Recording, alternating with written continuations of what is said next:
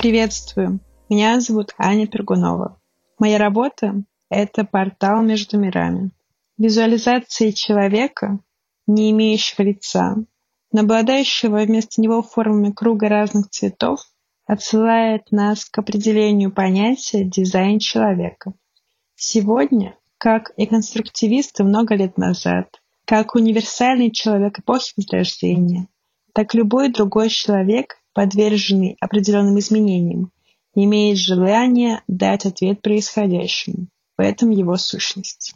В своей работе я актер, пытающийся вовлечь зрителя в историю, заинтересовать его жестами и цветом. Но я и новый человек, который в утопических фантазиях, не имея лица, в свою очередь, находится в состоянии анабиоза, сна или стоит на паузе в мире, где это будто вот-вот станет реальным. Конструктивизм и я говорим о схожих вещах, так как мы оба подвержены огромному потоку быстро меняющейся информации. Вероятно, моя художественная модель человека без лица именно так и будет выглядеть через какое-то время.